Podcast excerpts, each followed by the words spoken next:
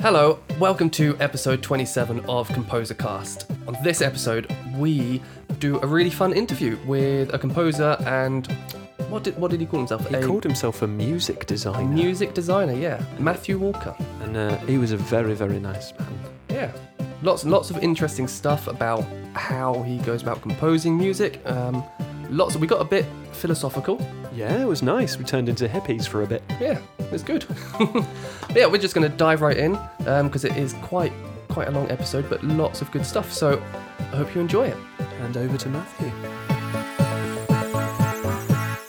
What first sparked your passion for music? Um, it's difficult to kind of say without it sounding a bit run of the mill. So I began playing piano um, around the age of, of seven. Uh, by default, really, uh, my brother um, played, and we had this really beat up, honky tonk sounding piano, like most most starter pianos. Yeah. Um, and my brother played a bit, and and uh, and, and that was fine, but um, it didn't really kind of captivate too much with him. So uh, yeah, I just took to it from that, and it was something that was. Um, I was quite encouraged by how easy I found it to, to to sort of put notes together. We're talking about really basic stuff here. Yeah. But um, like I would just kind of play a note and go, "Oh, that one doesn't sound good. Oh, that one sounds good," and you just start to memorize kind of combinations. And I'm I'm like seven or eight at this point. So I just I got really encouraged by how easy I found to put notes and then form chords. These new things called chords. This amazing thing. You know, I was like, oh wow, that's cool. So I just kind of had this this fascination with it, really. Um, and then it just started this kind of snowball impact of of getting involved in little ensembles at school and performing in theatre and doing other bits and pieces. Yeah, it remained a very dormant hobby until I was about 21, really, until I, I couldn't do um, sport anymore. That was always my, my big fascination. I was, I was part of the football team, captain of the football team, cricket, athletics, rugby, um, rounders, loved rounders, I love rounders athletics. well. Um, oh yeah, I love a good game of rounders Yeah. and um, and that was always my fascination. But then I couldn't I couldn't do that anymore. Certainly, contact sports I couldn't do in my early twenties. So then I was like, well, okay, well, what else can I do? Oh, This this piano thing's still with me. And by this point, I'd been doing a lot more songwriting and I'd done a bit of singing in theatre. Uh, and then started to take it a bit more seriously, and then studied that at university, and then realised what I wanted to do afterwards. Um, but yeah, it, it started with very much a, a family had a piano, played a bit, found it quite easy, and that was it and then started a fascination with songwriting and kind of I listened to a lot of Elton John and Carpenters and uh, Commodores, these big kind of 70s, 80s uh, singer songwriting sounds. Um, I did go back to it in secondary school where I started having keyboard skills. I don't know why they call it keyboard skills. I, I've always found that quite fascinating. Yeah. Um, and yeah, then started to take it semi seriously again. But uh, yeah, I did have lessons, but but fell out of love quite quite quickly. Yeah. yeah. Well, I, I found uh, school uh, music lessons were awful. So me and Lloyd went to the same school. And Right. did you, did you find them awful as well? No. Yeah, absolutely. because it was a, it felt very unorganized. It felt like the music department in our school was like, oh, they're just, Yeah. it's just the music department. You know, let's let's give them a couple bongos, one of those things that goes, one of those, and then you know, Shaped like a frog. shaped like a little Yeah. frog with ridges. It always felt a bit like an afterthought, didn't it? It was the same in our school. It was, you know, there was there was very minimal budget for anything. If Yeah. you were lucky, you know, if when there was a concert, like we had a summer concert, a winter concert, and I think that was kind of it. We might be lucky to get another one in, but they were really big events because we were we had a really a lot of my friends weren't particularly musical, but so I, but through music, I, I got involved with other circles of friends in the same year who were musical, and and they became good friends afterwards. But they weren't my my my default circle. It was all the jocks, all the sport guys, right? You went from being a jock to a nerd, didn't you? Uh, very much. I mean, uh, we uh, a guy um, Matt Davis, another Matt who who I, I podcast with, which we'll talk about later. Yeah. Um, I was I was telling him about how I've always been. I, I became a hybrid. So you know, I, I've literally only this morning. I've just come back from a, a good little football session just just now. So those that's what I know. But then working with in certainly in games, you get to know real nerds and they're amazing pers- amazing people. You know, really amazing people. And I've always found it really quite easy to to float between both crowds. Um, as I've gotten older, I'm definitely more of a nerd than I am a, a jock. I think I just I probably look like a jock, but um, but I'm definitely a nerd on the inside. You've Uh, got, but you've yeah, got the outer, sh- outer shell of a jock and then the, the inside of a nerd. Yeah, I'm I'm balancing this weird double life, and it's uh, it's a challenge at times. Jekyll and Hyde. How did your interest in uh, video game music start? So going on from learning the piano and stuff, and then going into video games. Yeah. Um, so I've always been a gamer. I've always played games. Um, that's one one shared interest that I did have with with my jock friends. Yeah, We always played games. So Mega Drive, NES, SNES, uh, Game Boys. You know, proper old school consoles. yeah, Um, and that was always a fascination. But it wasn't until sort of mid uh, mid to late nineties where you know sound chips were becoming much more sophisticated, CD quality, and all the rest of it yeah, where you started to have the inclusion of real recorded orchestras, and I started to take notice of these things. Um, there were two games in particular that really struck me um, as as a gamer. This is you know this isn't this is way before I'm even thinking about game audio or combining the two things. But certainly, Final Fantasy VII blew me away. That's my one of my favorite games of all time, and that soundtrack, the Uematsu soundtrack, is just beautiful. yeah. I think that's There's it. just nothing wrong about that soundtrack. It's so dark, so beautiful, so poetic. And that's what kind of really drove me towards character themes. And I was thinking, oh, every character has a specific sound here. There's there's an instrumentation surrounding that that portrayal of that character, and that, that that's something I took notice of. And also the um, the inclusion of Ave Maria in the Hitman series. That was also something that really struck me too, because those two things is such a kind of clash Yeah. such a contrast. You've got this kind of, you know, hitman for money, killing people in horrible ways, and then you've got this beautiful, beautiful piece of music. yeah, But I love that that idea of the the kind of the, the, the poetic nature of the perfect kill. Um, and I think that's what they were probably sort of going for. That's what I took from it anyway. yeah, So it was round about that point where I started to take notice more of games, not just for the enjoyment of them, but for the for the you know the audio impact they could have. But again, much later, it wasn't until I was sandwiched between the second and third year of university where I was starting to think, right, okay, what do I want to do with this music degree? What you know, everyone was going into teaching. It was a very much a teacher's degree. Um, but I was always fascinated in composition and being creative and doing those sorts of things. And I was thinking, well, what are my interests now? I, I didn't really play sport anymore. Um, so it was music and games. I was like, right, okay. What if I combine those two? What if I start doing a bit of research into that? And I was thinking, well, how, how do you meet people that make games? I, I'd never met a game developer before. I didn't know where you had to kind of dig, dig up to find one. Um, and you do have to dig up, dig them up, don't you? you have to kind of dig. Um, uh, but that, luckily for me, I was studying Plymouth at- at Plymouth University, and there was an arts college nearby that did do. Um, I can't remember if it was a you know a computer science or game programming degree, but it's there was certainly at least a module in game design or something like that. And I met a guy called Johnny Vigers who was um, uh, wanting some audio for this kind of demo that he was putting together. All I knew is that I had a really beat up computer. This is my Cubase 3 naff looking PC. Yeah. And I knew I could put some tracks together. So it was during those really early formative years that I learned about looping and you know making sure things were kind of just created properly so that there wasn't a great deal of ear fatigue. Do you know what I mean? You had to kind of create music differently in that respect. There isn't a, a definitive start and end. Um, and this is, you know, this is I'm like 23 at this point, so it's quite late on. But yeah, but, but the more the more I kind of learnt about it, and the more I played games then, and started to take even more notice of, of game audio, I was thinking, yeah, this is cool. I, I I like this, and I was enjoying it. So then when it comes to came to leaving university, I said, right, how do I find more developers? How, how do I de- how do I develop a, a portfolio of work of projects that I can then you know build a craft around? Um, and luckily for me, around about that time, the the game industry was going through a split. So we had the crash of 2008, right? And so many so many developers and studios were closing down and people losing their jobs and it was horrible.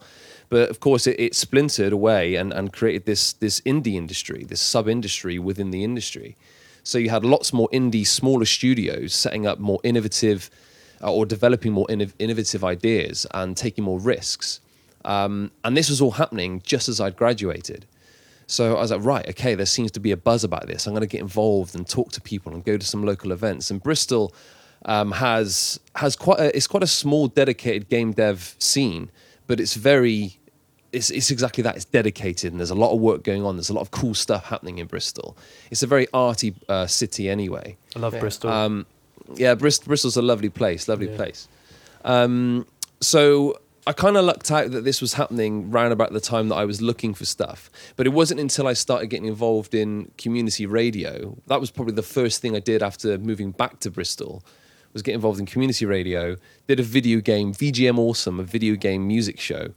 And and we just you know just fizzed about game music and soundtracks, and we did quirky little things. We even ran a couple of game jams ourselves. Um, and then uh, on the show, we, we were always looking for local devs to come on and talk about stuff. And we started talking to a guy called Thomas Rawlings, who at the time was setting up a studio called Red, Red Wasp Design in Bristol. He came on and was talking about this uh, a Cthulhu based game um, that he had produced, and got chatting to him. And I still work with him now. Um, and he now runs a studio called Auroch Digital in Bristol, which is a fundamentally just a, a brilliant studio. Um, and it's really quite it's grown quite a bit in the last um, five six years.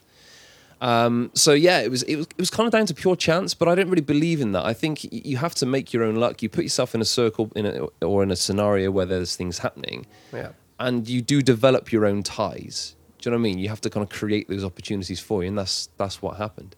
Do you think uh, going to university really helped you with that networking? Uh, no, not at all. No? Not- absolutely not. No, I mean, I've thought about this a lot, and for me, the only thing I really took from university was um, the ideas that I developed around composition. I, I I did very well at composition, and that took me by surprise because I didn't go there with a specific idea surrounding composition. Like that was never really the draw. I just wanted to learn more about music because, as I say, up to that point, it was always just a hobby. Um, and I was surrounded by people that were, you know, grade eight pianists, viola players, dr- you know, amazing drummers, guitarists, and I felt so intimidated. I was just like this little boy from Bristol who had a thing for piano and and pop songs, and I was thinking, oh man, I am I am so deep in this right now. Yeah. But you realize that people aren't quite as intimidating and, and you get to know them and you start working with them and, and start to kind of learn a bit and you develop that confidence. Um, but yeah, no, sorry. The, the only thing I really took from from my degree was the the ideas around composition. I, I kind of really grew towards that. I, I developed a lot of confidence that I could create something from nothing. Um, and we had a one one uh, lecturer in particular, a guy called Sam Richards, who's very much into experimental music, um, Sun Ra and John Cage and Cornelius Cardew and all these kind of people. Yeah. And um, I remember one lecture he brought in, oh man, like somewhere between 75 and 100 uh, toys, like cheap kids' toys. Yeah. And he's like, right, we're going to create a musical piece using only this as an ensemble. And we just kind of, I was, That's I was really up for it because I was Yeah. kind of a bit of a outside the box way of think, uh, way of thinking. But all the, you know, more regimented classical players were like, this is not music. What are we doing? you know, and I was like, no, come on, come on, let's let's have a go, let's try it. Um, and yeah, I mean, it sounded almost terrible, but it was the, it was the fact that it forces you to be resourceful, Yeah. and you've you've got some very clear boundaries, and th- so that's my point. Sorry, is that that was also something I took away was the ability to be resourceful and to work within limits because that's exactly what game audio is. Yeah. It's just limitations after limitations, and you have to absolutely do your best to max that out. Um, So yeah, those were the things that I really took from that degree. Everything else was kind of you know grey. Yeah, that's good. I think that's good for people to hear as well because the thing you always hear people say is like, "Go to uni because you'll network and you know you'll meet people." But it's as you said, it's not necessarily the case. The the, No. the you know the learning is the thing that you should get from university, and then Yeah. networking comes second. Yeah, it does, and learning continues even now. You know, I mean, I'm I'm doing okay in my career now, um, but if my thirst for learning stops, then I've I've got a real problem on my, on my hands because developers are constantly innovating, constantly evolving the way they do things, and coming up with new, cooler, bigger, better ideas. Um, and if I don't keep pace with that, then I'll find someone else who will. Yeah, Yeah. So it's it's a necessary pressure that I keep telling myself that keep learning, keep keep you know expanding and getting better. absolutely. Um, and and at some point you'll you'll kind of look down or look behind on on the past person that you were, and you think, whoa, I've actually learned quite a bit here. and I'm working on some cool stuff now. And you know, and you think, whoa, where did that come from? But it just comes from showing a lot of energy and perseverance and confidence in yourself that you can be that person that you want to be. Cool. Uh, so you have got a very broad portfolio. So having a look at your website, you've got music designer, sound designer, vocalist, and film composer, and obviously game audio. How do you balance all of that? And also, how did you? Do you think it's better to focus on just one thing? Like someone wants to become a sound designer, they should focus on that, or should they sort of take the route of try everything?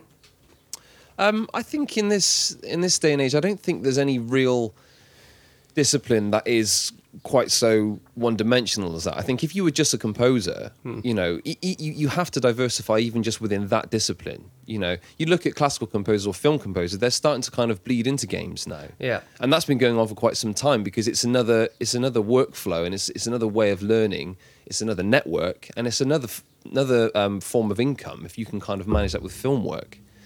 Um, so I've always believed in in diversifying to a point where I'm not thinly spread. If I feel as though I'm doing too many things and I can't do any one of those things well, then I'm pushing it too far. Yeah. You know, what's that line? I don't know what film it's from. Um, too much butter over not enough bread. I think it's from the Hobbit or Lord of the Rings or something. I think Bilbo Baggins says it. Oh yeah, when he's been wearing the ring too long. And yeah, he Gandalf feels like he's thinly spread. Yeah. Yeah. And I think that's the balance. You have to you have to kind of expand and and create a stream uh, of work working flow um, that is attractive, but it's all relatable. So when I entered the games industry, I was just a composer. Didn't call myself a music designer. I didn't even know, really know what that was at the moment. Which, by the way, I'm I'm convinced I penned that title, and now everyone uses it. I'm convinced I was the first one to start saying that.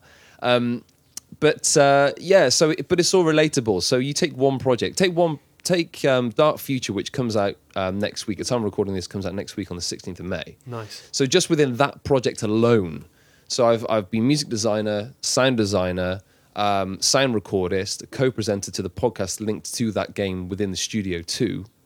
So you you have to kind of, you know, just build an arsenal of things that you can do. But again, just without spreading yourself too thin. Yeah. Kind of pick the things that you're the strongest at. and Yeah, then- yeah. and that you Yeah. enjoy and get better at them. That's that's right. I think um, I, I would never introduce anything onto my website that I didn't think I could fulfill. So Right. my website's actually going through a redesign at the moment. Um, I've had that design now for about three years, and it's getting a bit old, a bit tiresome to look at. So the, one of the newer things, there's two brand new things that will be introduced, and there's the sound recordist. So doing a lot of boom work for films because I started in film really Okay. alongside community radio work, I was doing a lot of short films. Um, I knew more filmmakers than I did game developers at the time, so I started just doing stuff like that. Um, and then when I felt more comfortable as a sound designer and as a sound recordist, I was thinking, right, okay, I think I can start tapping into film work again and doing sound recorded stuff. Um, and I've only been doing that for uh, about 18 months or two years, but that's been really, really cool. And it's been it's been quite interesting because it's that same feeling that I had when I started playing the piano for the first time. It just took to it really well. Yeah. Just took to being able to know where best to get a good mic position and how to c- conduct yourself on a film set. I really enjoyed it. Plus, also, it's nice to get out of my house. Yeah, it's nice to get out of the studio. You know, when you're working on a game um, or, or, or mo- many projects, you're you're very much dedicated to one place and sitting in the same chair, and that's fine.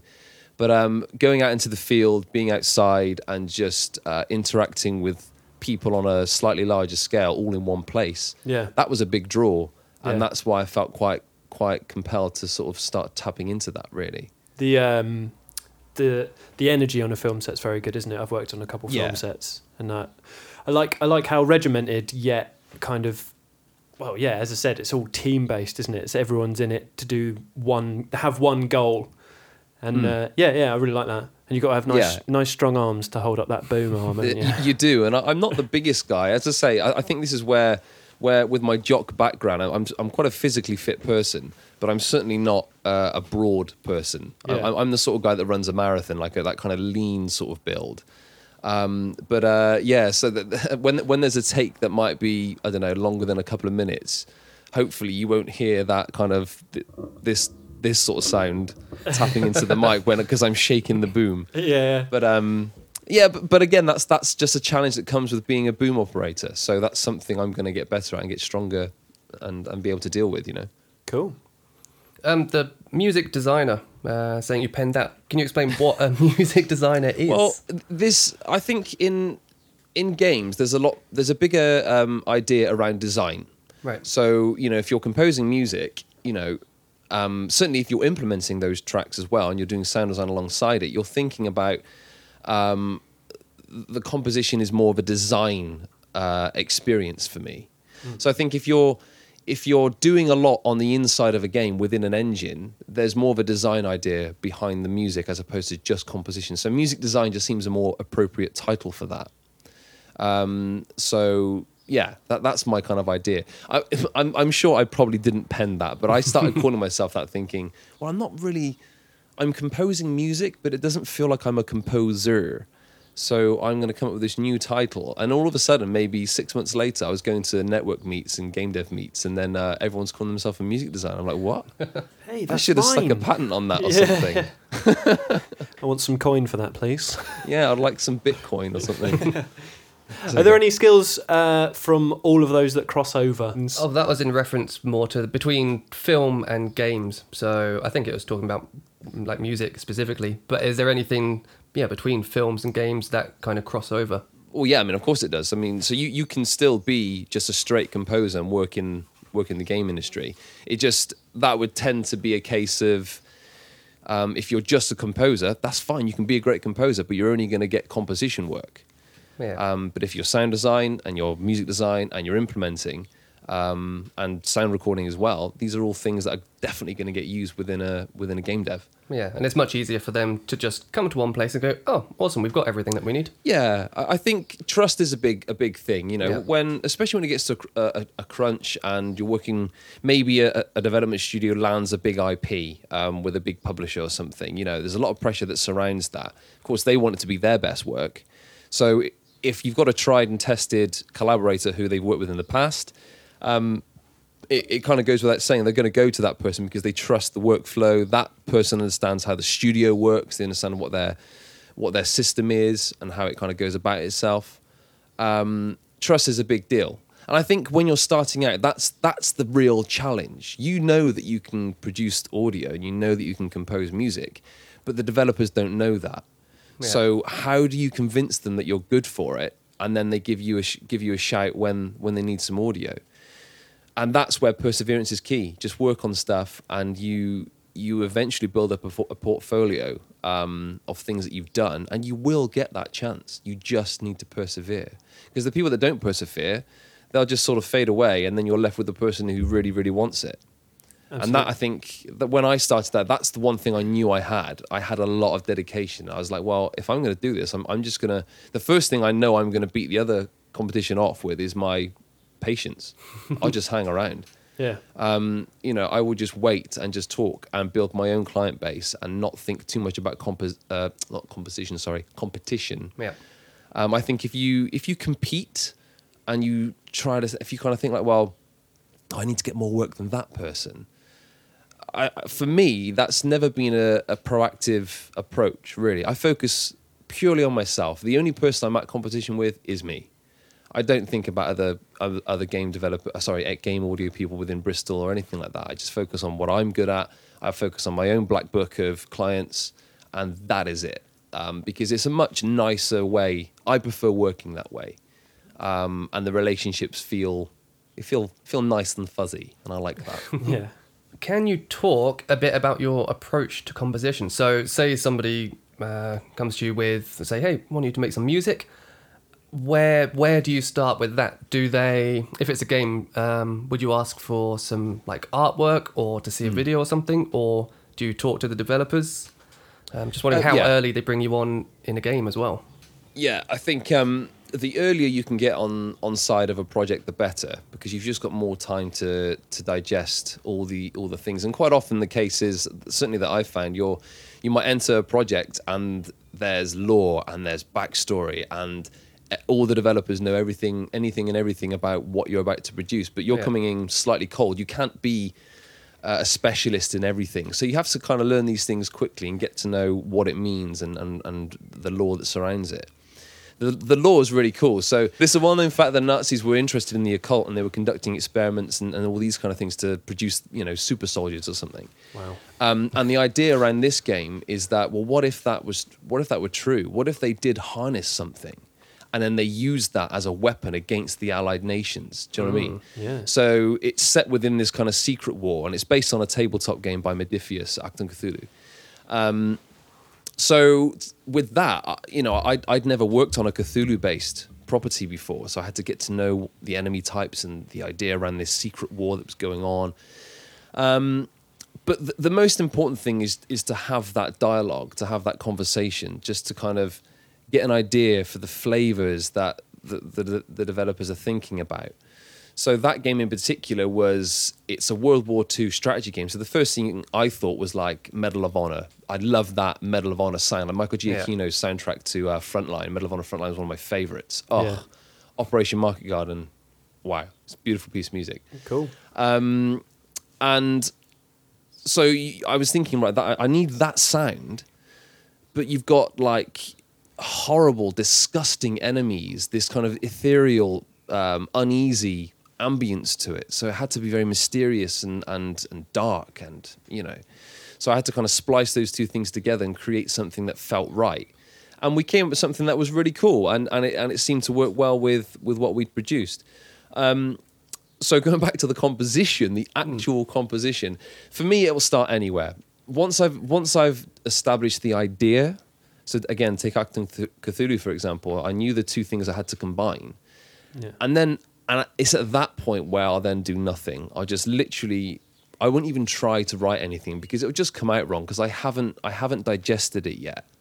You know, I need I've I've grown more in confidence to just allow ideas to cook away in the back of my brain and just let them simmer, and eventually something comes through, and um, and that comes when I'm doing the most boring of tasks. I might be washing up. I might be, you know, in the shower. You know, when I'm when I'm at a point where I'm not thinking about work, Yeah. that is always when the ideas come through. It's happened time and time and time again, and I've really grown to develop that muscle Yeah. and that confidence in it.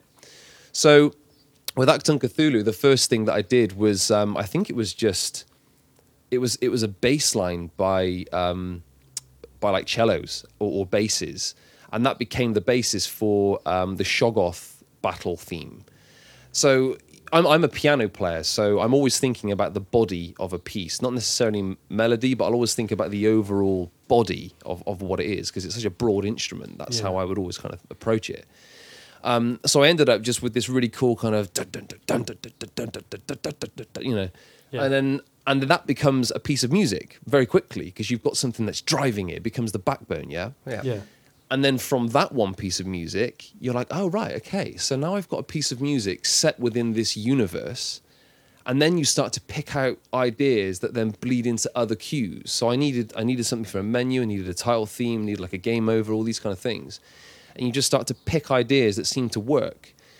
But that that all sounds quite systematic and quite regimented. But in the next project, it'll be utterly different. I just I won't necessarily start there because every project just presents a whole new different um, a, a- again a different lore a different a different idea Yeah. When Um, when the idea does come, do you do you put it straight into the DAW, or do you write it out in um, notation first? Because I know Uh, quite a few composers like to do it in. Sibelius, and then they get their ideas kind of visual. Yeah yeah yeah, yeah But I find mean that firstly. I, I'm I'm not fluent with with notation I was as a child um, but ha- it's been so many years where I haven't done it I can understand notation but I don't read it fluently anymore Yeah. um, it takes me a while to kind of really rack my brain. So my, my thinking is that, well, that's going to take, that's time for me to do that. Yeah. And that's not really my practice anymore. Um, but I've got a bit of a test. So if, again, if I'm out doing very normal things, um, if I if I have an idea, um, and again, it might be a bass line, it might be a melody, it might be an idea around percussion or something, um, I'll just record that. Um, and there's two things that I do. If if that still you know gives gives me goosebumps the next day, and I think yeah that's an idea, then then I'll start to develop it. So it always has a 24 hour test. I the, like some of some of the best ideas that I've ever had, uh, and this is true for Dark Future as well. Um, if if I'm feeling confident, I won't record it. I always have a little micro kit with me. I, have always got a, a, field recorder on me, or, or, even on my phone or something. Um, but I, if I if I'm feeling confident, feeling slightly fruity, I won't bother to record it because then the next day, if it's still there and I can and I can hum it out and I can sing it to myself, then I know it's a good one. Yeah. Um, because it's it's it's become an earworm already, and I'm thinking, yeah. right, yeah, that's something worth developing. And and again, that's something that I've done time and time again, and some of my better ideas have come from that way of working. I'm not saying that is the best approach for every music designer or composer because everyone has their own ways of doing things, but that's something that's worked for me, and it's something I still do now. Yeah, I like that approach. Yeah, me too. How do you visualize? Um, do you visualize your songs in your head? I said you said that you're not familiar with notation. Do you do you see yourself playing the instrument and where those notes, where your hands would be on on the, your piano, for ex- uh, for example? Yeah, yeah. I, yeah. I, think you. I'm quite a visual person. Yeah. Any any music I produce outside of a project, always, almost always, uh, tends to be more experimental, so it's more soundscape based because it's a way of expression, right? So um, I'm a very visual sort of thinker, and I will always kind of look at a piece and think, well, where are the colors? Where are the colors in this piece? You know, what's what's dancing around my piano? What needs emphasis at any given point? Yeah. Um, and then it becomes a case of it largely becomes a case of stripping away all the stuff that I've thrown at the sequencer because it's always too much and you have to kind of get better at um, just the arrangement. It's very easy to throw ideas down and think, oh, it needs more, it needs more of this, it needs more of that. But much like mixing, it's like if you're about, it's about stripping away the frequencies instead of adding stuff all the time, because then it becomes really muddy. And the idea, the really good idea that you might have had, is covered up by all these other things that you're trying to make work. Sometimes simplicity is complexity. And that's something I, I stick by quite a lot. You know, simple ideas will inevitably become complex. So don't make them complex because complex on top of complex is really complex and that's really difficult to work with. Much. Yeah. It's, it's too much complex. Um, so keep it simple, keep it really simple, and just allow those things to grow because your brain will inevitably want to make them articulate and decorated and, and fancy anyway. So start simple. I'm not sure what the question was at the start of that, but um, you know, we you've gone all philosophical again. Yeah, I, well, I'm I'm a bit like that. I mean, we can joke about that, but that's certainly in the last, certainly since becoming a father. Um, that's a big deal for me because everything's very very different now. So my my music is different and my workflow is different um, because my days are, are, are managed with a young child too. Um, so my way of thinking is very kind of meditative and very kind of tranquil, or at least it tries to be, because I, I have to kind of maintain my mindset to get any really good work done in the limited hours that I have. Yeah. during the working day because I don't I do my absolute best to not work into the evenings and certainly not on weekends. So you guys are really lucky that I'm doing this for you on a Saturday. yeah. Thanks very um, much. you're okay. You're okay. Um, so yeah, so I, I do my best to keep to a you know to a sort of half eight six p.m. sort of working day. Um, I think that I, yeah, I think yeah. that's good actually because it leads on to the question of how do you structure your working day, like yeah. How, from beginning to end, Monday to Friday. How are you working? Are you kind of very relaxed with it? You said you don't like you kind of you let your brain do the work while you're doing other stuff, or mm. do you know what I mean? Or do you have a yeah. set time where you go right? It's twelve o'clock. I'm going to sit down. I've got two hours. I'm going to write something. Yeah. I, I, have a plan. Of course, in composition, you can't always say, right, I've got four hours, I'm going to compose a piece of music in four hours. Yeah. Because it, it, doesn't often work like that. It's a very abstract thing. Sometimes you could spend six hours doing something and it's absolute rubbish. Yeah. You might spend 20 minutes doing something yeah. and it's the best thing since cathedral cheese. like it's, you know, you know how that works, right? It's, it's a very hit and miss kind of kind of experience. Absolutely. But in, in terms of my working day and certainly with the way things are now, so um, our little boy will always wake up around about six, six fifteen. Um, I'm training for a marathon at the moment, so I go out and hit the road for a couple of miles um, at seven a.m. I'll do a little run, and that becomes my little my little meditation thing in the morning. I, yeah. I go out for a little run, I come back. Do you listen to um, anything when you're on your run?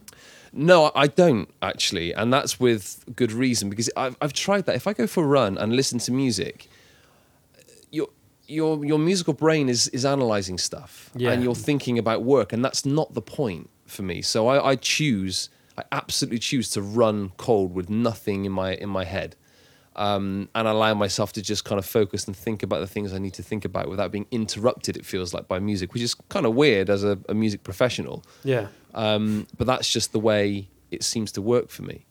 Um, so yeah, so the first kind of hour and a half, two hours of the day normally are just uh, set with admin tasks. So I, I might have a, an update for my website. I might do a blog post. I'll do some social media stuff, um, emails, messages. So I'll do all that kind of stuff first, uh, and then that'll be it until the end of the day. And then ten o'clock, I tend to start project work. Um, I try my best not to work on two separate projects during the same day because you're changing mindsets. And I prefer to just be like, right, this day, Tuesday, I'm doing that. And just all day I can be in that hat. Do you know what I mean? Yeah. Um, and that works really, really well for me just because I've, I can see the colors that I have to work with that day.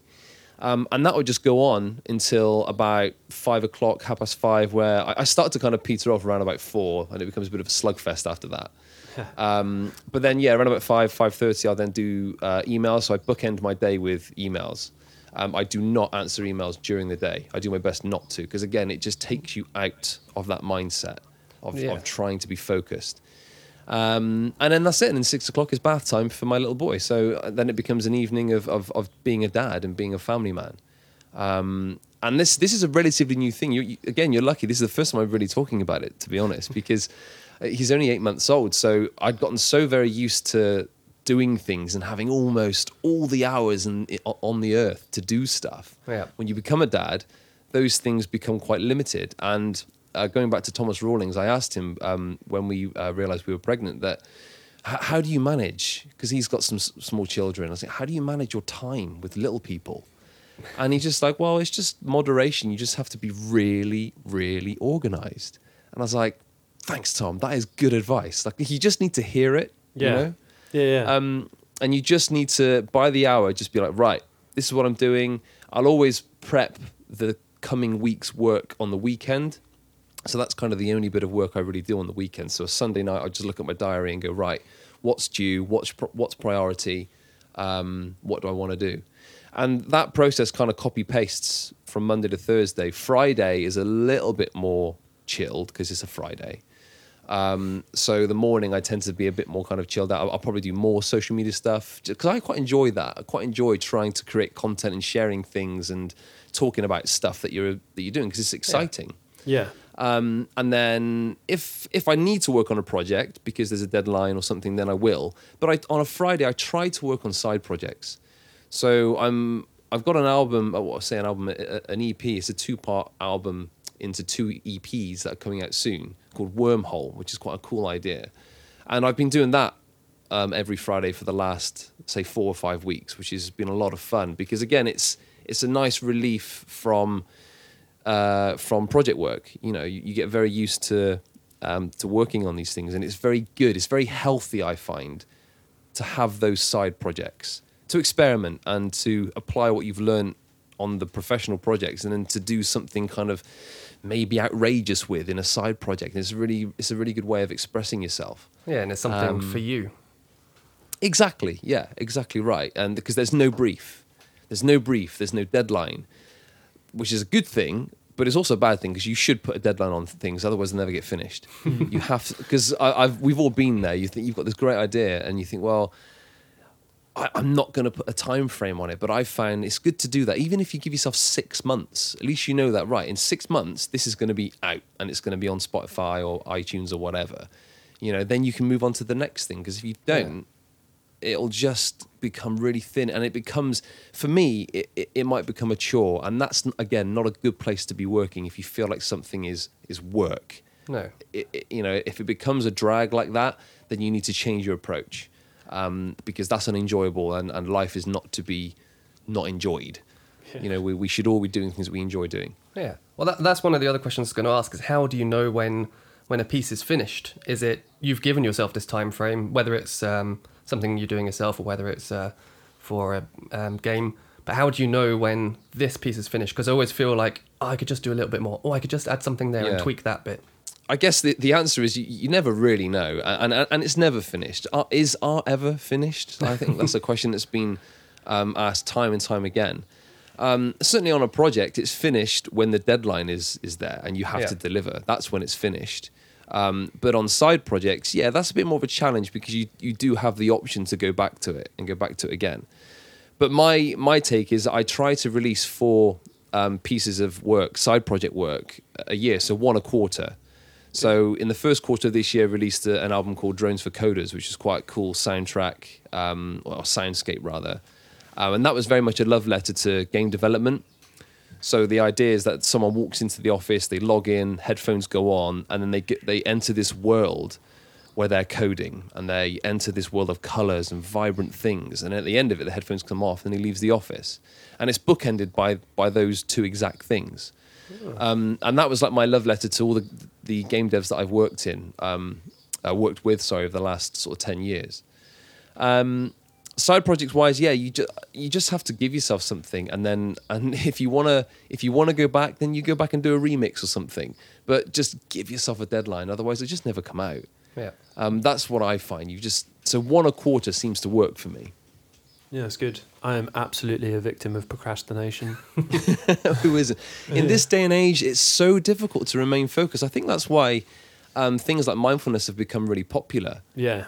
Because absolutely. we're bombarded with information um, and even if you're not trying there's a new f- there's a twitter feed there's something's trending there's you know all these algorithms and, and, and things are just chucking stuff at you because you watched that last video Yeah. And they're And trying to like- make you interact with it as well. So a lot of the Yeah. time, the algorithm gives you quite um, stuff that you might not actually like, but that you have, oh, you're really angry about that maybe, because they just want you to interact. And then you end up interacting. And then. Yeah. then that's that hour gone. You're going, oh, what have I done? exactly and the spiral goes on and on and on you get Yeah. caught in this trap so you know we're all there and i think social media and uh, youtube and sharing all the rest of it it's a relatively new beast but i think um, 10 or so years on from where these things first uh, came about new ways and practices are being put in place to kind of counter that a little bit. Not not to kind of completely eliminate and eradicate it, but just to be more managed with it. Yeah. So so going back to mindfulness, yeah, that that's a big deal for me. I I, I really enjoy doing things like that because it allows me to kind of keep zen um, and focus on what I need to do and just just ignore all the fluff that comes from logging into my Twitter account. Do you use any mindfulness apps? That's the exact question I was about to ask. Uh, I ha- I have done, I have done, but um, um, I've I've been I've been I've been an active pra- practicing um, agent of of mindfulness for about two years now, um, and the apps don't really work for me. Being completely honest, they're really really good. Nothing against them. I think they're really really good, and they'll work for other people, but.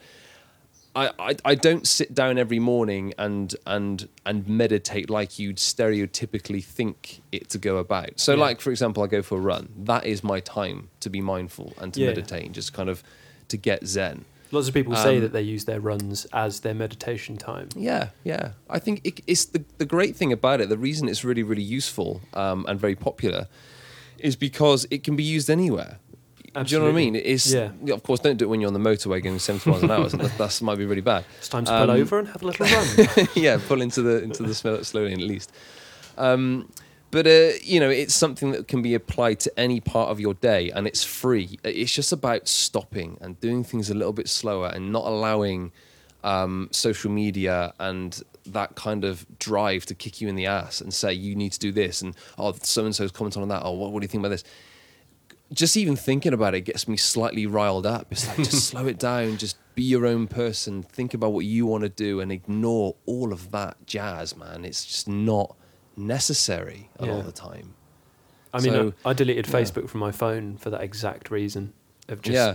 just I don't. What, shut up, everyone. yeah. I, I think you know these are great tools. Um, social media accounts and Twitter and, and all these things, they're all wonderful things, and they should be used because they're very effective. I've I've I've I've grabbed loads of work just from creating a Twitter um, um, dialogue with someone. yeah. You know, so there you cannot you cannot ignore how powerful they can be, but you need to take control of them, not the other way around. Otherwise, it's just you might as well just you know punch yourself in the face all day because that's what it is. Yeah. It- all these things, it's like hashtag, hashtag, hashtag, hashtag. Just oh gosh, just no, just ignore it and just focus on what you need to do. Yeah.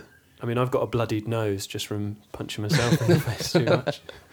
I think one of the most Yeah. mindful things I've tried um, was a float tank. Ooh. Oh That- wow! Have you ever tried one of those? No, no. That was very interesting because it's just you. There's no sound. There's no. There's nothing at all. So Hmm. the water's meant to be the same temperature as your body, so you don't feel the water. It's full Yeah. of salt, and so you're just floating there, pitch black.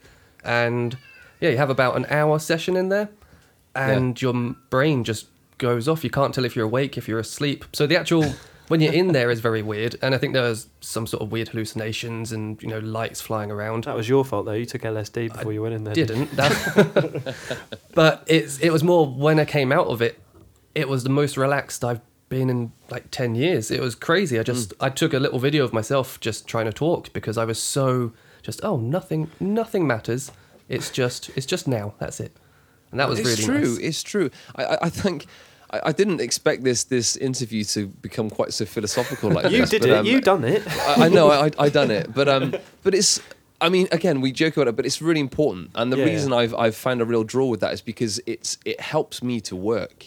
It helps me to be more approachable. Um, I'm quite a likable guy anyway, but Yeah. like it, it just allows me to develop a way of thinking that is effective. It allows me to think clear, clearer, um, and I will continue probably to do it for the rest of my life now because it's just just take a step back, ignore all the fluff, you know, Yeah. and you can see clearer. You can see the clarity in things when you're not being bombarded with unnecessary fluff. Yeah, and I think going on in the future, there's only going to be more bombardment. It's going to be more advertising, more Yeah. notifications on your phone, and then It's it's a matter of time until um, social media apps are augmented into our bodies. It's Yes. like I've I've talked with friends and and certainly game devs love talking about this kind of stuff.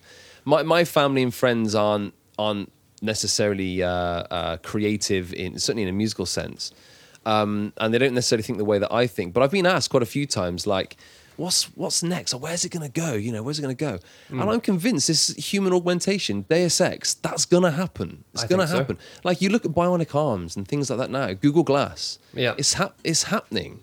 Fast forward 50 years, can you imagine what things are going to be like? And that's going to happen in our lifetime. Yeah, it's going to be amazing. I mean, It's- we're both we're going to see some incredible things. I think. we're both massive Incredible VR enthusiasts, and Right, right. that that being in that world, the first time I stepped in that world was like, Crazy. oh my god, this is it. Yeah. This is what I've been wanting my whole life. and and then it's just it's just progressing and progressing. Like the new uh, the new Oculus Quest is wireless. You can take that wherever you want and become inside a virtual world wherever you Yeah. are, and that's only going to get more complicated and more immersive. Mm. The more time goes on, so yeah, we're gonna we're gonna start ignoring the real world. I think. Well, I- there's a great there's a great scene. I, I unfortunately didn't think too much of the film. I, I really enjoyed the book, but Ready Player One is an incredible book. And when I saw the film, I thought ah, it's kind of fun, it's kind of cool, um, but it wasn't as uh, as kind of um, what's the word? Well, philosophical, I guess. It, it didn't really hit me with too many messages. Uh, it tried to. It, I think it, it tried to towards the end, but kind of it was a bit loose. But there's a great panning shot where I, I don't know the, the characters might be in a van and they're driving along this road, and it's, this is in the real world, and they just drive past loads of people, and they've all got their headsets on, and they just it's like a zombie epidemic almost. They're just Yeah. kind of there, staring up at this this oasis, this world, and even in its in its infancy, that is happening now. Like you go, to, you walk down the street, you walk past a bus stop, everyone's just mindlessly looking at their phones, like not interacting, just swiping their thumbs. Yeah. And when I see that, I'm like, guys, look up. It, oh, like, Yeah. It's a beautiful day. Like there's so much stuff going on. But, the, We but then again, need to do that. in contrast to that, do you think you know you take away those phones? Do you think those people are going to interact with each other? Well, that's the argument. You know, I maybe maybe that that's that's something I'm fantasizing about. Um, but I do my best. I, I, I genuinely do my best. If I'm out, um, I'm out with friends at a bar, a restaurant, or anything like that, um, and someone serves me, I'll, I'll make an effort to get like learn their name, Yeah. um, or just you know, instead of being like, yeah, cheers, thanks. yeah. It's, it's like, no, thanks for that. It was really cool. You know, you're having a good night. What's going on? Just, just some people might be like, oh, what a weirdo. Why is he asking me these questions? But, but I think that's the thing. We're becoming so numb to kind of human interaction, and each Yeah. generation is going to become even number. Yeah. You know, they're not going to kind of quite grasp it as maybe we did in growing up in the '80s or something. Um, it's it, it's a it's a skill that is getting thinner and thinner with each generation. I find, and uh, you know, I'm just gonna do my bit just to certainly teach my son that, you know, he's he's never gonna be um, denied technology because it's a way of life now. If, Yeah. if we don't introduce that to him, then he'll surely fall behind the other kids around his age. Or his peers So will introduce it to him anyway. Well, yeah, exactly, and and then, and then you lose the power. I want to be able to introduce it to him Yeah. on our grounds. You know, yeah, yeah, um, so you know, but but I also want him to be social, you know, and to understand the delica- delicacies that come with talking to people and saying thank you, showing gratitude, and just being a nice guy. Yeah. So, who are some of the so uh, composers or artists or anyone um, in the industry at all? Like, who has been influential for you? Yeah, I've got a few, and I, I have made a list here. Um, so we, we spoke briefly about Nobuo Uematsu. Yeah. Um, oh Yeah. man, I would love to meet that guy and just shake his hand and say thank you. Thank I think you that's so on a lot of people's lists. Yeah, yeah. I think actually he's he's poorly. The last I Oh, no. heard, he was poorly, um, and he, I think he's in his you know mid sixties or something, um, early mid sixties. Uh, forgive me if I'm wrong, but yeah, he, I think he's poorly, so get well soon. Yeah. Um, but yeah, his two themes in particular in Final Fantasy VII, Aeris and uh, Sephiroth's theme, Yeah. One Winged Angel, like it's it's a creative powerhouse. That piece, dun dun dun dun. du- du- du- du. It's just. You know, it's Yeah. so outrageous, and I especially love the. Um, uh, I think his band was called the Black Mages, and they performed it as part of the Distant Worlds concert, where there's like a, a like a heavy metal section. If you haven't heard this, it, it's One Winged Angel live, but with the Black Mages, and you've got Uematsu playing on organ as well. And I'll have to link you guys to it if you've not seen it already. But there's there's a section in in between uh, normally where there's like an orchestral kind of swell, and but they kind of ignore that and just throw in this really. And it's really cool, and you're like, oh my gosh, what a contrast! And then it goes back to that bit where it goes. And it goes back into that, and you're like, "Whoa, where did that come from? It's insane." Yeah. Um, but yeah, that piece in particular is just a creative powerhouse. So Nobuo Matsu-san, thank you. You are a gent. Um, another one is Tommy Tallarico, um, who is I, I I really love his ability to adapt um, and grow into other disciplines. So when I was at university, I did my dissertation on the emotional impact and how em- emotion is used as a vehicle to connect player and game. Uh, sorry, yeah, player and gaming experience. So, and I got to know him and his work quite a bit during that research. Um, and of course, he he was he was quite quite fundamentally important in the sort of early to mid '90s. He worked on um, uh, Earthworm Jim, uh, Global Gladiators, some Terminator versus um, RoboCop titles, something like that. I think I can't quite remember now. Um, but his yeah, he was very very good with innovating during those early years. Um, and of course, since then, he he now runs and performs in the Video Games Live concert Yeah. um, which is I think um, the longest running video games concert ever, and it's amazing. Yeah. Founded in 2005, I think, and it's still going strong now. Um, and yeah, he's I love his energy. He's he's really addictive to kind of listen to and just watch. I've seen video games live twice and just didn't disappoint. It's a great concert. It's so much fun Yeah. um, mentioned Elton John. I grew up listening a lot to Elton John. So even before I got massively interested in music, I was very influenced by those early early songs. Everyone thinks of Elton John for his flamboyancy and these kind of outrageous, like crocodile rock and things like that. And I'm still standing. I see Elton John as Rocket Man and Your Song and all Well, his okay, beautiful good. numbers. Yeah, yeah. I mean, from 1969 to 1973, you will hear some of the best country, pop rock, straight rock, um, uh, ballads, theatrical pieces, as well. Even Yeah. Uh, he's he's again a creative powerhouse. Like Yeah. he's so innovative too. Um, and my wife and I are actually going to go and see his farewell tour next year, which I'm really excited Wow. about. Are you going to go see the biopic? Uh, yes, yes. Actually, we have. uh, we were talking about this only last night. Uh, we have once a month. We have our little date night Yeah. around about the twenty first, which was the anniversary of our, our wedding, the twenty That's first my of October. birthday. Oh, is it really? Well, Oh, 21st go. of May. Well, anyway. Oh, okay. Well, that, around about that time, we we tried to have a date night. So, um, yeah, our, our little boy will be babysat, and then we're going to go and see Rocket Man, which I'm really excited about. I'm excited to see how they've they've made it a fantasy. So it's kind of like ABBA with but with, but with a bit more of an edge. Yeah. It's a musical fantasy they describe it as. So I'm excited to see it.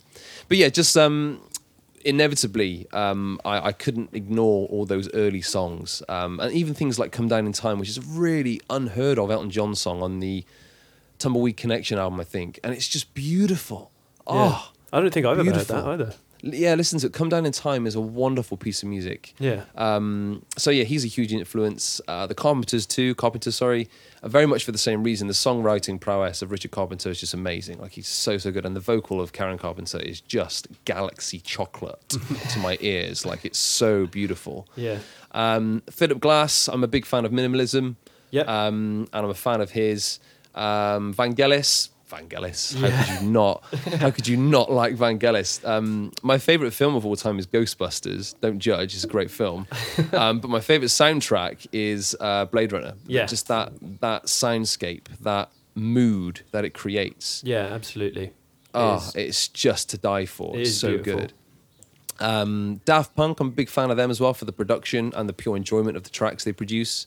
Um, in terms of video game stuff, um, Michael McCann, I'm a huge fan of his uh, for his Deus Ex scores um, and also his work on the reimagining of, it, of the XCOM games. Yep. Um, he did the score to um, Enemy Unknown, uh, the, the first one. It was kind of rebranded, remade. Um, and quite often you'll hear me sneak in that kind of synth arpeggio that he's famous for in his um, Splinter Cell. Um, I think it's Double Agent. He did the soundtrack to. That's really really good. Um, Kevin Riepl. Um, I'm, I'm not too familiar actually with the, with his um, with his portfolio and his, his backlog of work, but his Gears of War score really took me by surprise. I thought Gears of War um, was just going to be this kind of mindless shooter, which it is kind of. You've got a chainsaw on your on your Lancer. it's a bit mindless. But the soundtrack took me by surprise. It was really dark and moody and beautiful in places and bombastic and war frumpy. Like it was really, really good. And that's one of my favorite scores. Um, and then, of course, Michael Giacchino, um, we, we mentioned Medal of Honor. Um, he started his career um, largely in games before transitioning to film. He's almost like the heir to the throne for John Williams. Really, he's now doing all you know, many some Star Wars films and doing anything that is attached with J.J. Abrams Okay. he's he's a, a, a powerhouse um, in film score now, and um, his that one particular score, Frontline Medal of Honor, was just really really delicate and really really good, and I love that. Yeah. Um, so I could talk for hours, but he th- those are probably the key the key influences. Um, oh, the next question was just going to be: Are there any projects um, that you're like most proud of? I know you've talked about some already. Um, either it's projects that you've worked on, like on games, or if it's projects you've done yourself. Is there anything like you're really proud of and you're super happy with? Yeah, um, yeah, I've got. I, I could talk about a few. Um, firstly, Dark Future Blood Red States. Um, this is a game.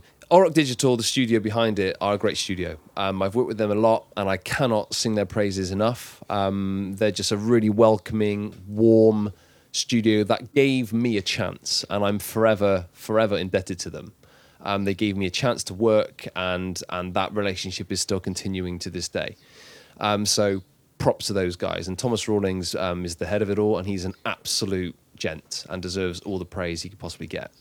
Um, but Dark Future Blood Red States is a it's a real time strategy game, but it's not a driving game. And the reason I emphasize that, I'll have to link you to the trailers because it's uh, it's the reimagining of a dormant um, Games Workshop IP from the 80s, like 1988, I think it came out.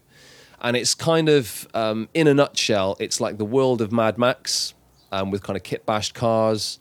Um, the world has just gone really, really badly. Um, global warming, you know, just it, the world is in crisis almost, but people are still trying to live lives. So you have to. Um, it- it's about being a road warrior and feeling like a badass on the road, taking out cars. But you, it's got this really cool um, time dilation mechanic where you can slow time down to a crawl. Not, it's not pausing it, but it's just really, really slow, almost like bullet time. Um, and that's where the strategy part kicks in. So it's an action game, but strategy too. So you could be surrounded by like four cars who are all just trying to take you out, and you're like, right, boom, spacebar, let's think about this. And it's crawling along, and you're like, okay, there's a car over there. He's got that much armor, but it's weak on this side, so I'll use my laser cannon to take that out on that. There's a car in front, I'll use my machine guns to take out his rear armor. Then I'm going to slam the brakes on, take out the guy behind me, whilst then applying some road spike or something to take out all these cars. And then you can either you can action those commands during the time dilation and watch them all play out, or remove yourself from command mode, um, which is the the time dilation, and then just watch it all play out in real time. And it's it's it's described as being when you played the original game uh, back in the 80s. Of course, it's a slow, it's a much slower experience. But the the team at Auroch Digital are describing it as being what plays out in your head during a board game playthrough. So all that kind of drama, suspense, and action, and kind of outrageous things that are happening in and around you, that's what plays out during the video game adaptation of it because it is so kind of wow, it's just outrageous. Some of the things that happen, it's really really fun. You could be, you could blow a car into the into the air, and then go into command mode, slow down time, and then fire back up at it with a laser, with a, a combat laser, something, blow it onto the other car whilst there's a collision behind you, and then the car ends up piggybacking you. It's just carnage. It's utter utter carnage. Um, but that's I'm really proud of that because taking adapting a board game uh, into a video game format is is a real challenge because you know things mechanically change quite a lot, and you have to kind of create something new, uh, and then you, you end up kind of um, splitting. But you know, you could split a fan base. You've got these dedicated fans who want an adaptation of the, or, or they want a, a real, truthful reimagining of what they loved on the board. But then you have to kind of modernize it, and of course, it has to sell, it has to make money, and it has to kind of attract a new audience. So what they've what they've done with this is really cool. Of course, I'm not. I can't go into loads of too much detail about it. Yeah. But it's just really, really satisfying to play, and it's a lot of fun. A lot of fun. Uh, and that's a Games Workshop IP, and that comes out on May 16th. It's, it's available for wish listing on Steam, um, and it's a really cool game. But I'm f- I'm f- really, really fond and proud of that for just the work that's gone on.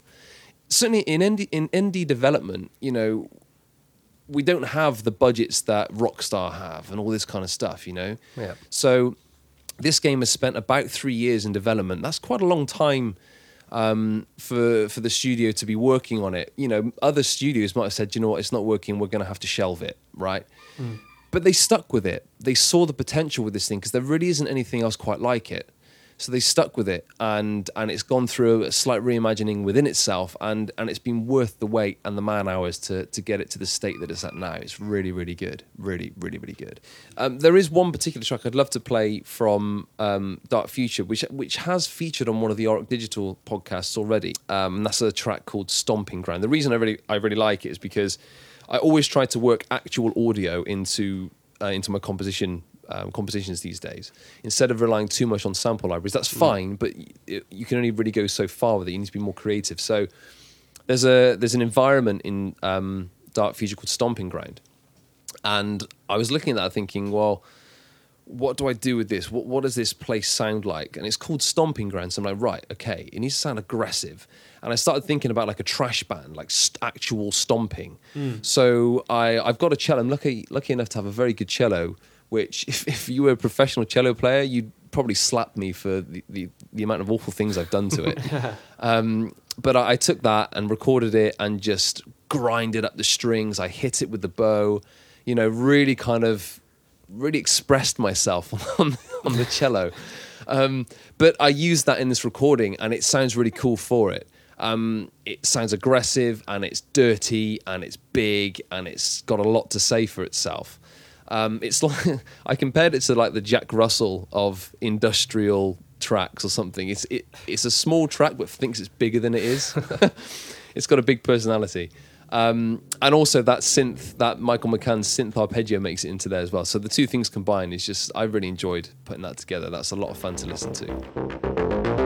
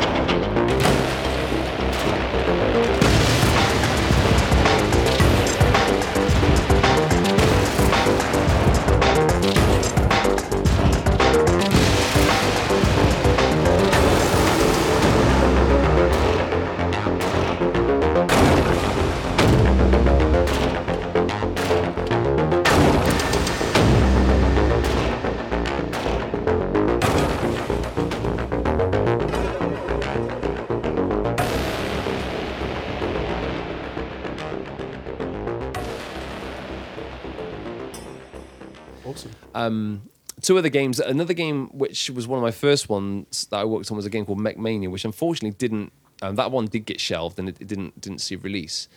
But the soundtrack was a real interesting one. I, I re repackaged it and called it synthwave mech pulse pop, and that that is a genre that I am definitely pe- penning because if you listen to it, it's it's on my Spotify and Bandcamp, and um, it's essentially synthwave versus chiptune, and it's just it's just mad. Like there isn't anything. I, I don't think there's anything original about it. It's just a really really hectic listen. There's only five tracks, but I extended the tracks to make something more musical of them. Um, and they weren't ever fully mixed because the the game the cues were, but then it went on quite a, a while before the cues came back to me, and by that point the project files were just I don't know where they'd gone. So I just did a bit of a rehash and a slight mix of these straight cues whilst trying to extend them wi- within a new session. Anyway, I'm really proud of that because it was a side project and it allowed me to express myself. And there was no kind of glitch plugins or anything involved. All the all the craziness that exists is is handcrafted. It's sequenced note by note by me, and it was a real kind of labour of love for about six months. I love it.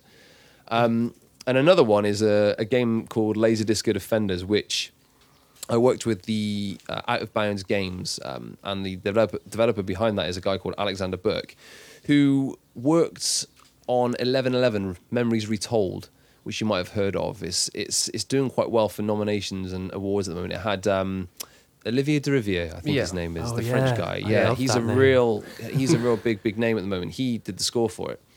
Um, so Alexander Burke is a really, really interesting guy, um, and Laser Disco Defenders is this kind of twin stick bullet hell shooter, whereby if you imagine the Power Rangers, um, but the so the world has had its music stolen. All music, as we know it, has been stolen Yeah. and it's been stolen by this guy called Lord Monotone. Um, it, it's it doesn't it's not a game that places itself too much in reality.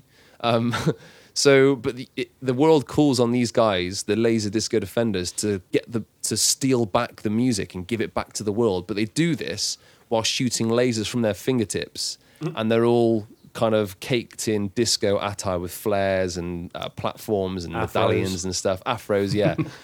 and it's a really really fun, very arcadey, very arcadey game. Um, but it's incredibly addictive, and the the difficulty is a challenge. I think one of the early things said about it when it came out was that it was probably too hard, but it's got that draw because it is hard. You know, you just want to go back to it and just beat your score from the last time and the next time and the next time. So that's available on Steam. Uh, I think it might still be on PS4. I'm not entirely sure, and it was on PS Vita as well.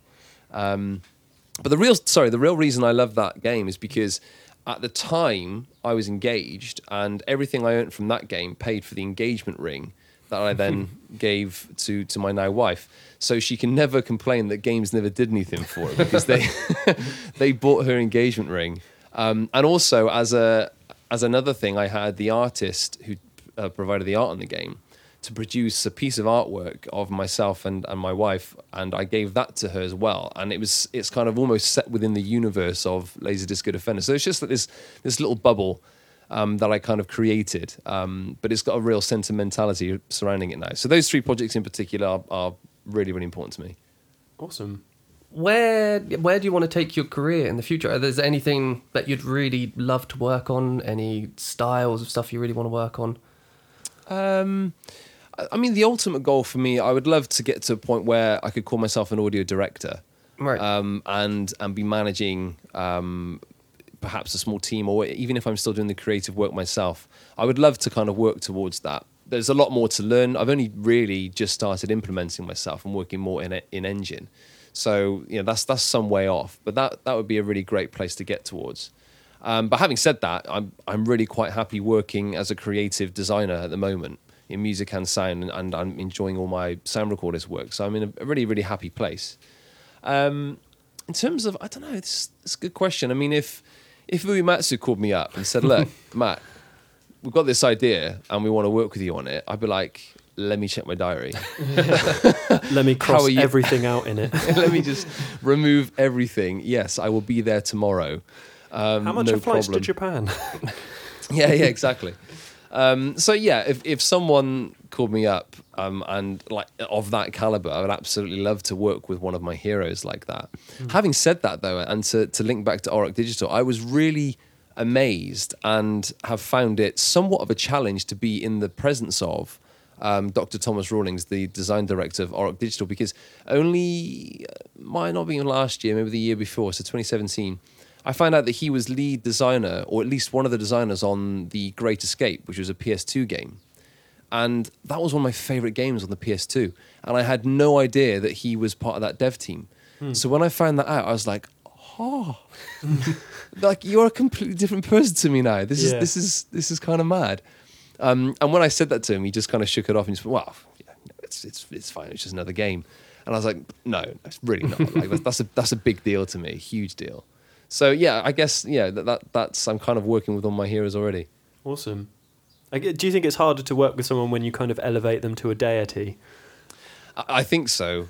Especially, I mean, if you ever meet one of your heroes, of course, we we're very good at them building up a picture of what you think they're going to be like, or sound like, or how they're going to conduct themselves. And if they're none of those things, it's almost inevitable that they're going to disappoint you. You know. Yeah. Um, I was quite surprised actually. I met Graham Norton once. Okay. and um and he's everything you'd expect him to be. He's Yeah. just the same guy. So when I met him, I was like, ah, cool. You're not just a character. That's I'm. Cheers, man. Like you've re- you've renewed my faith in all that is television. yeah. Um. So yeah, I think if if if you're working with them though, that's different. I think because of course, especially if money's involved and time and pressures, you know, that can bring out the best and worst in people. And and if um if if it proves itself to be a challenge, everything that you know could be crushed, or it could be made even stronger.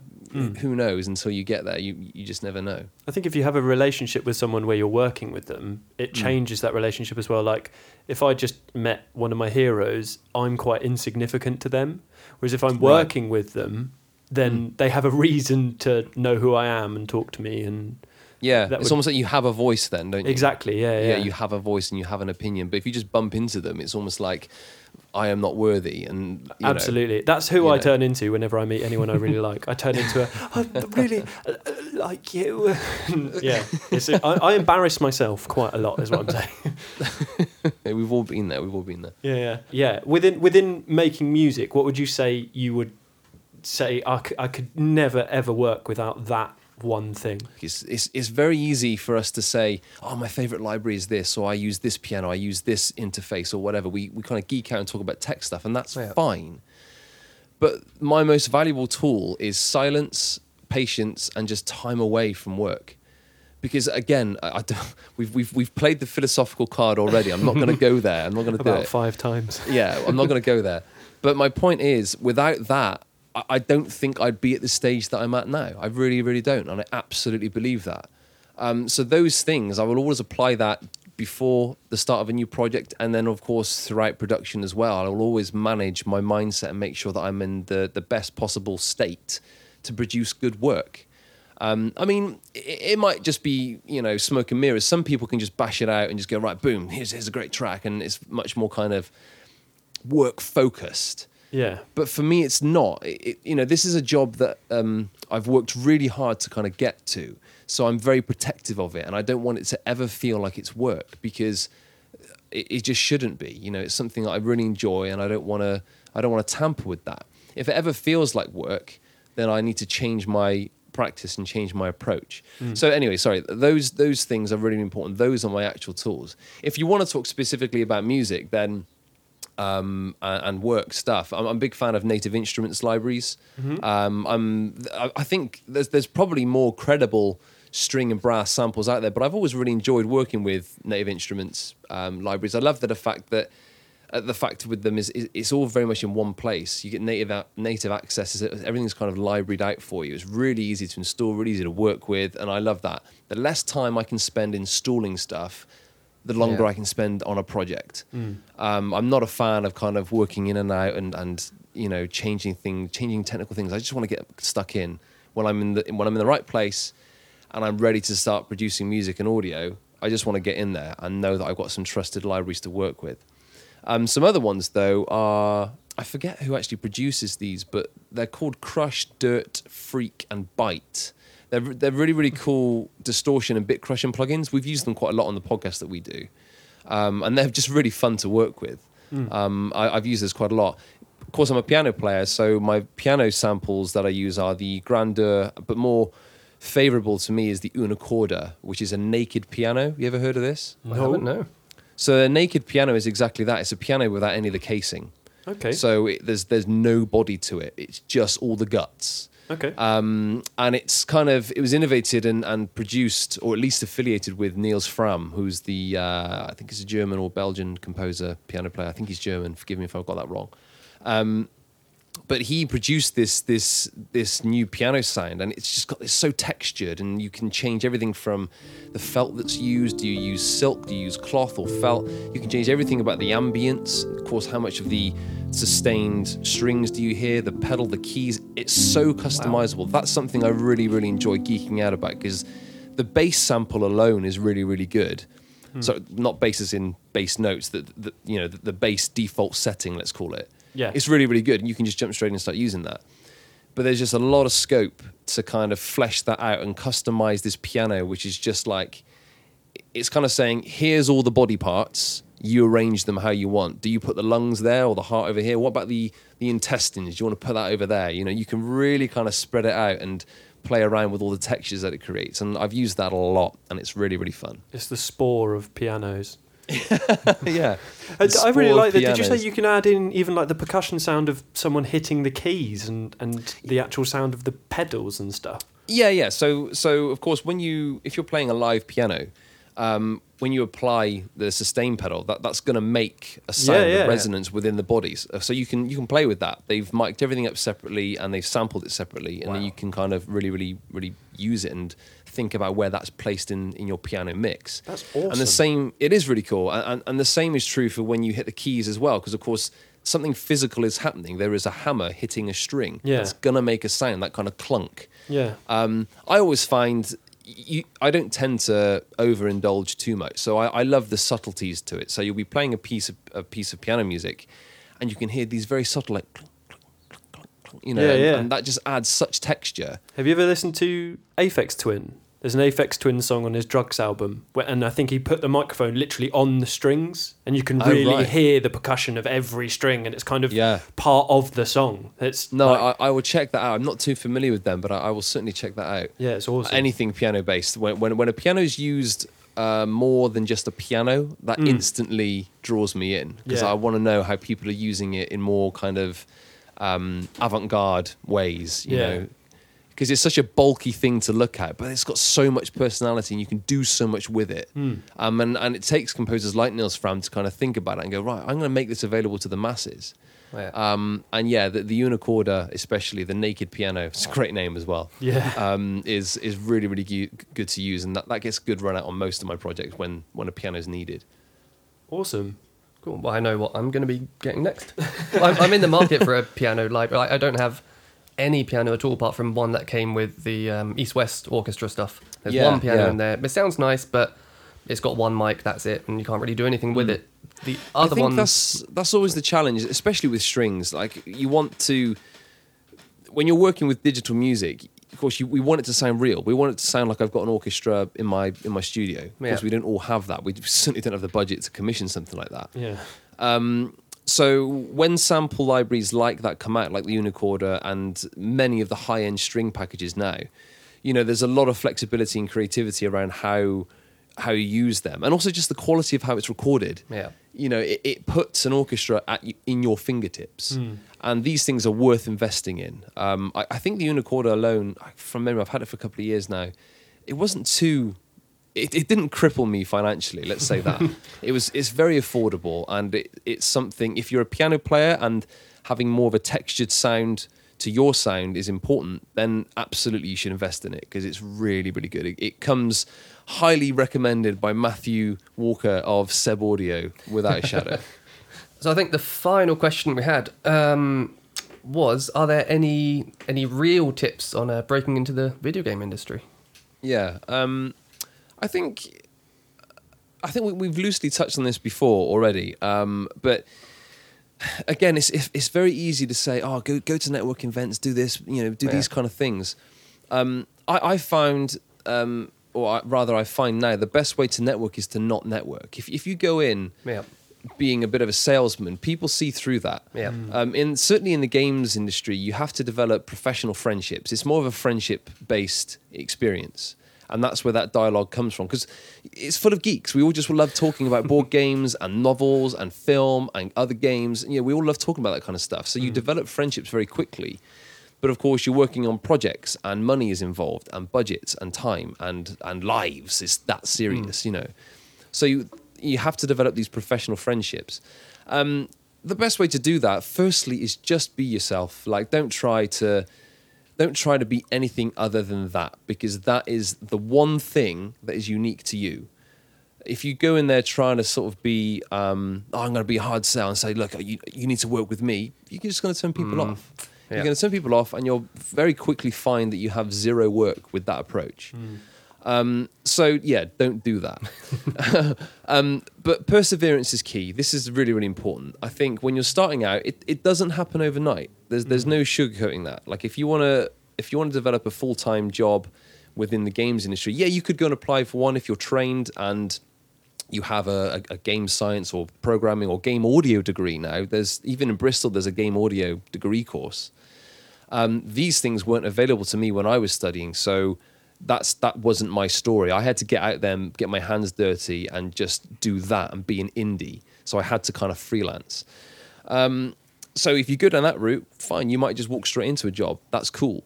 Um, but if you're looking to be freelance, um, being flexible. So we ta- we talked about you know diversifying your discipline a bit.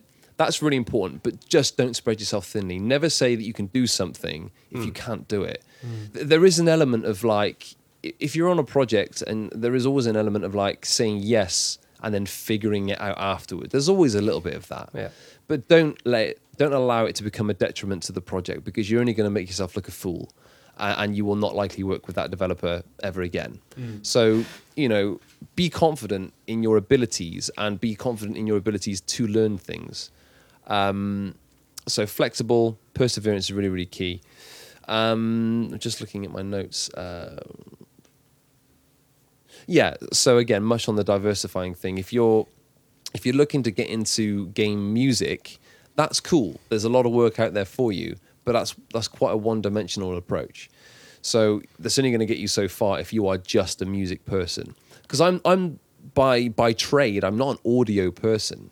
Um, there was audio stuff at university but i went into university as a musician uh, and played in bands and function bands. Um, here's a bit of trivia for you. I was I was once part once the lead vocalist of Europe's largest Scissor Sisters tribute band. What were they And, called? uh, what were you called? Well, Scissor Sisters, but with a Z at the end. It was oh, I was innovative, man. You could have been um, called we actually- Scissor Brothers. Scissor Brothers. that just that I don't think people were ready for that. but we actually supported McFly.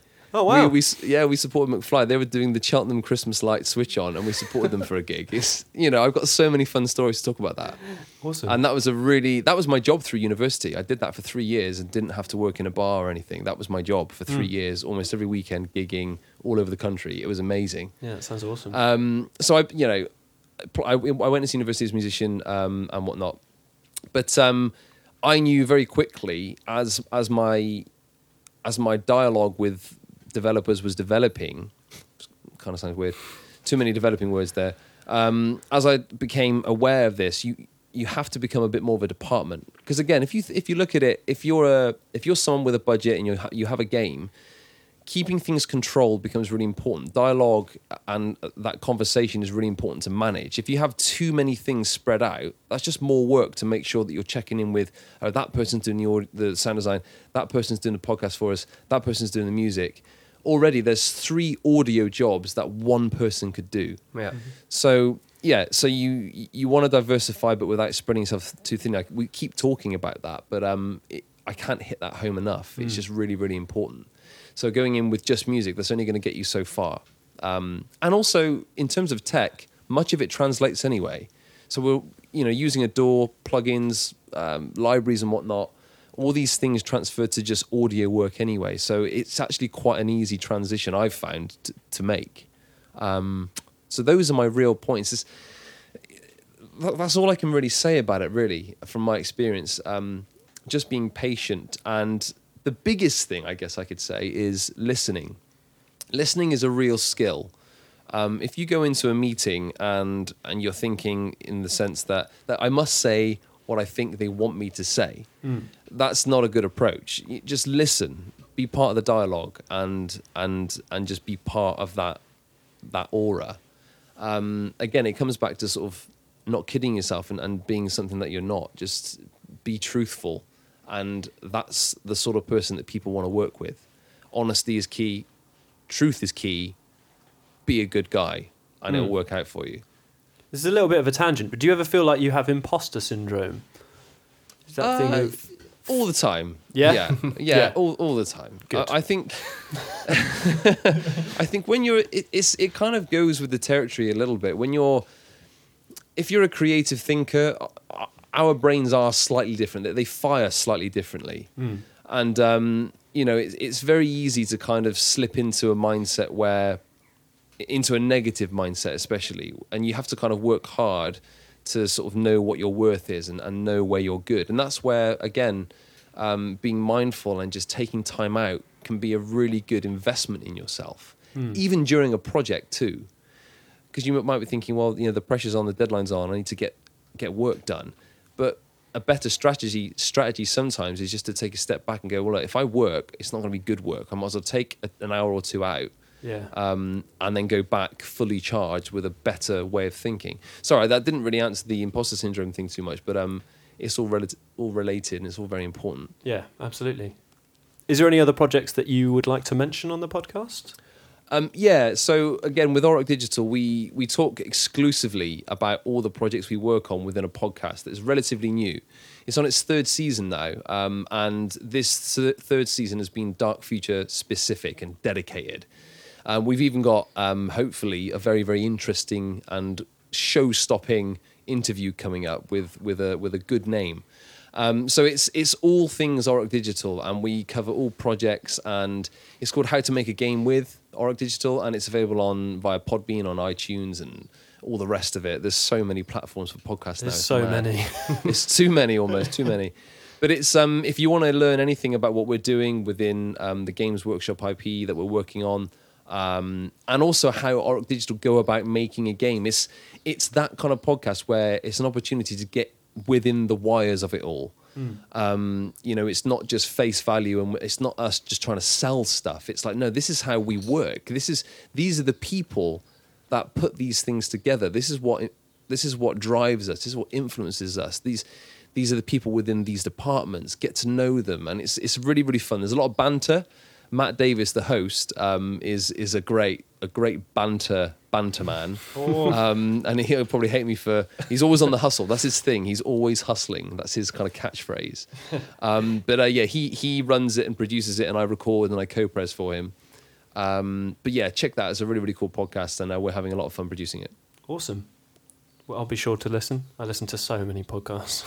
I, I try my best to, um, but again, there's just it's much like Netflix as well. It's really difficult to kind of get into something I find these Mm. days because there is so much choice. Mm, you kind of have to rely on word of mouth, really, nowadays, Yeah. don't you?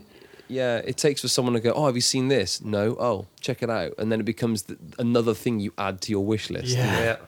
Never. Then get you feel like you're it. disappointing people if you haven't listened to it. Next time you see them, you're like, "Hey, did you did you check that thing out?" You're like, "Oh, Yeah, ne- nearly." it's the same thing. You know, when you were saying about um, if someone doesn't agree with your opinion on the best film ever or something. yeah, When they say, "Oh, have you watched this?" You say no, and they go, "Oh my god, you haven't seen it," Yeah. as if it's like you've offended them. It's like, No, I just haven't got Sounds round just to like it. you. I'm sorry. it does sound like me. Can I just uh, take this time to apologise to everyone I've ever interacted with? Uh, I, I like podcasts though because you can listen to them while you're doing something else. Whereas Yeah, Netflix, you have to take time out of your day and think, right, I'm going to sit down for an hour Yeah. and invest in this thing. well, I listen to nine hours of podcast a day while I'm doing my job. So Gosh, yeah, podcasting's yeah, it, it's really flexible and it's kind of a non-intrusive way of listening and learning stuff. yeah. Um, yeah, it, it's it, it slots into anyone's lifestyle much easier than anything that Netflix could. could And I hope that we can slot into your life, listener, with our informative, lovely podcast. It's true, true story. Cool. Well, um, thanks very much, Matt, for coming onto our podcast. It's okay. You're welcome. And uh, I hope I hope you've enjoyed it. Well, I'll have my people talk to your people, um, and uh, we'll be sending some very, very shirty emails uh, to your to your HR department. Or That's something. fine. That goes straight through to William. I can ignore those. No, it's been a blast. I, I'm really flattered that you guys invited me on, um, and I hope that what I've said is, um, you know, adds some kind of nugget of clarity to anyone who's trying to break into into the game industry. I mean, I've still got a long way to go. Uh, you know, I, I'm I'm I'm a little bit further ahead uh, than a newbie might be. Um, but you know, I've got things that I want to do and places that I want to sort of aim towards. Um, but I'm still I'm still writing my own book. Really, I, Yeah. just- I don't want to end on a philosophical note, but No, you like, have to. I'm It's- still writing the pages. My fountain pen is full. yeah, and it's now getting low on ink. My gosh. no, it's been a pleasure. It's been a real pleasure. Awesome. I've really enjoyed it as well, man. Well, that was nice. Yeah, it was. I enjoyed it. It was a good episode. Mm. Lots and lots of information in there. Yeah. Um, you know, lots of research to do, lots of documents to have a little look at, lots of links to clicky click. Yeah, we'll put all the stuff in the show notes, put all the links to Matthew in there so you can check out his work and see the games that he's doing at the moment. Make sure you follow him on Twitter. Make Yep. sure you follow us on Twitter. Make At sure you follow Stephen ComposerCast. Fry. What? You still need to get on Twitter? I do personally, Yeah. but Well, you've got the ComposerCast one. You can go on there. yeah, I can. Don't, but you know. apparently, I just get a lot of flack for impersonating Chabs badly. That was, yeah, you did. Two weeks in a row, I've mentioned that now. Didn't I? Didn't take it to heart, did I? No, not at all. Not at all. Uh, but yeah, thanks for listening this far. Uh, if you're not subscribed, bloody subscribe, you bloody idiot. Um, and we've got a Patreon, and we've got an iTunes, and we've got a Spotify, and, And anywhere else you, you can possibly listen, or just listen on the website. I think actually, looking at it, our most popular place for people to listen is Chrome. is Chrome. It, well, actually, I think it's just been surpassed by Castbox. Oh, So most people listen on there, and then the next one is Chrome. nice. Yeah. Well, So listen, listen everywhere. Wherever you listen, do it. Do a listen. Listen nice. And uh, uh, we've got a few more interviews lined up, haven't we? So there'll be more podcasts like this. There'll be more podcasts with me waffling on about VR because I am obsessed with it. Uh, and William will be uh, I'll be pat in his belly.